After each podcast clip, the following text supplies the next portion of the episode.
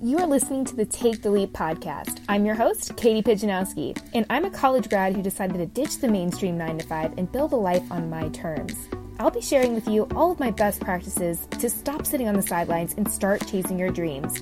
I believe each one of us has a fire in our soul and a message in our heart that deserves to be heard. But first, we must take the leap. Let's jump in.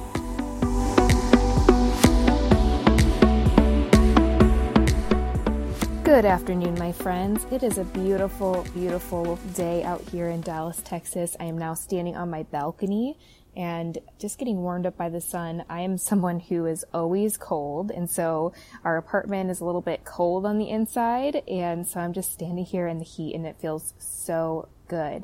But this episode today is going to be dedicated to sharing with you a little bit about my cross country journey to Colorado. And this happened um, quite a few years ago now. Well, we've been in Dallas for just over a year, but right after I graduated from college, I moved back home with my mom, but then a friend from high school and I decided, you know, let's just move somewhere different. We just wanted to get out, do something new, and experience a new place. And Zach and I had already talked about moving to Dallas, and he didn't really want me to move there without experiencing it with him at the same time. And I totally agree. And I'm glad that we decided to wait. And so my friend and I looked at other options and decided that Colorado seemed like a really fun place to be. So just to preface this a little bit, I had never been to Colorado before in my life. And my friend and I just decided, you know, what the heck? Let's just move there. Why not? Everyone's moving there. There's mountains, there's hiking, we can be outdoors. It's going to be great. So we flew out there to look at some different apartment complexes, to take a look at the area, see what was around. And we came back and we kind of had an idea of what we wanted to do. We obviously, being right out of college, were worried about money.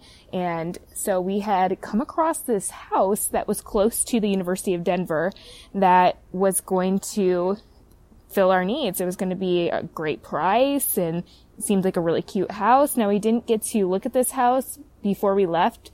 We had actually found this as we were at the airport coming back to Chicago where we lived at the time. And we were super excited. So we decided to just go ahead and jump on this. And because of the excitement and because of just the pressure on wanting to have the the price really low. We kind of overlooked a lot of warning signs in the beginning from this uh, supposed landlord at the time.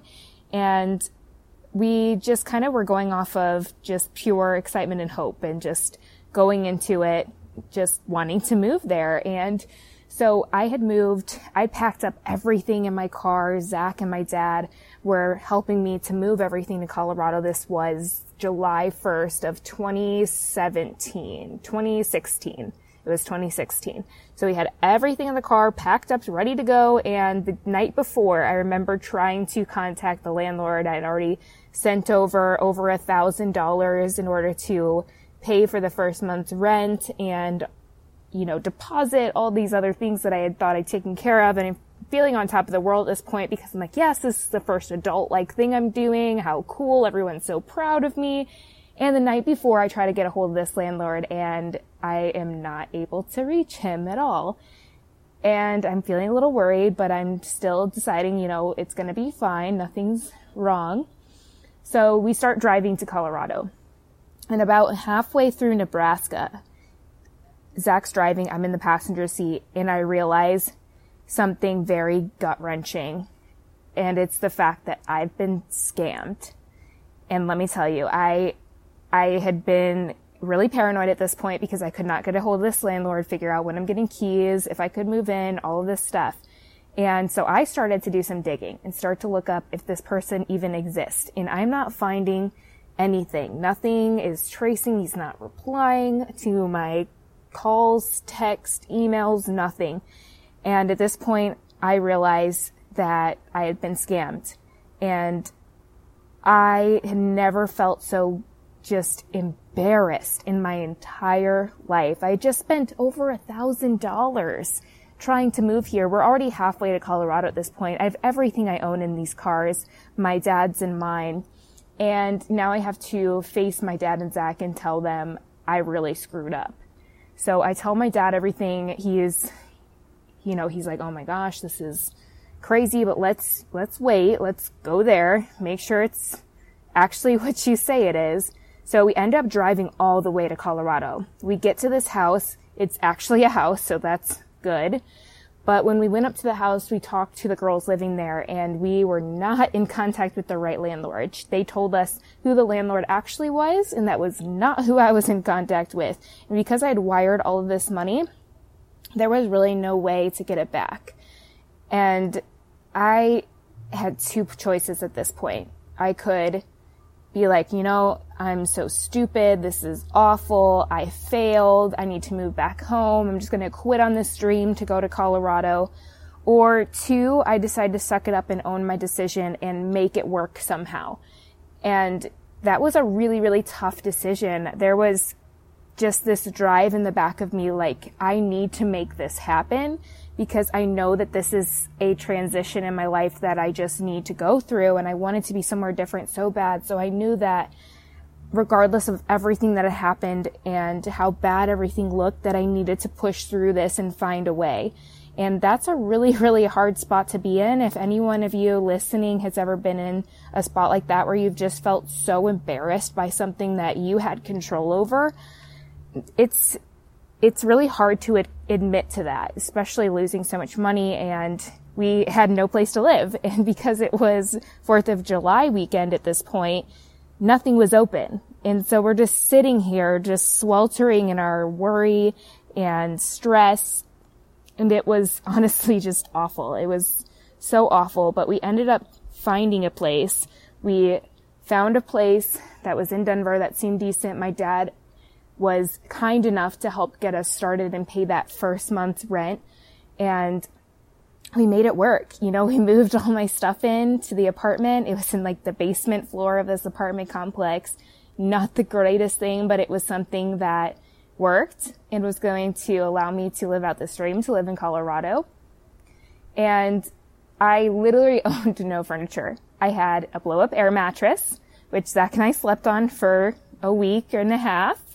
And we kind of accumulated some furniture throughout the Goodwills and all that, but we mostly just sat on the floor for the first few days and it was quite, quite the journey, let me tell you. But there were so many things learned from just that, just those few days alone. Just knowing that regardless of the situation that I was able to come out on the other side. I mean, realistically looking at this situation, it could have been a lot worse there could have been someone waiting for me at that house, you know, waiting to like kidnap me or something. You don't know. But I had my dad and I had my boyfriend there and I ultimately came to the conclusion that whoever this person was who felt the need to scam me obviously needed that money more than I did. And after spending all that money on trying to get started and getting there to Colorado, I mean, I had no money, like nothing.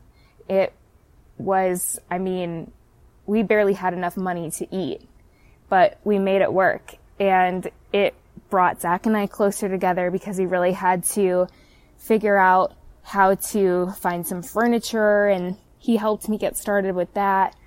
And my journey throughout Colorado was such a growing experience. I mean, I was right out of college and just really trying to grasp my footing as what this adult life is all about and to kind of be faced with that challenge head on kind of right out of college was just heartbreaking, but I think I needed to go through that to become the person that I am today. And now I'm able to look at that situation and understand how far I've come and the mindset shifts that I was able to make. I mean, I was already at this point, I had just become a online coach and I was diving into personal development books and really trying to change my mindset and become more positive and look at situations differently. And honestly, without that community and that resource of having personal development and learning how to change my mind and control my thoughts, I don't know where I could have taken that situation.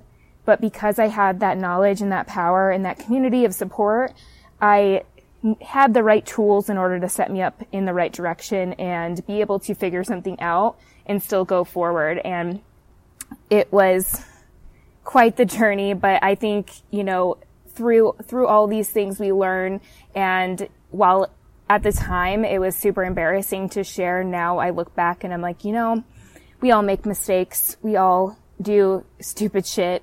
And if there's anything that can be learned from me sharing this story, then it's, it's totally worth telling. And just knowing that if you're going through a tough situation right now or you did something that you just feel utterly, totally embarrassed about, know that it's going to be okay. There's going to be a light at the end of the tunnel.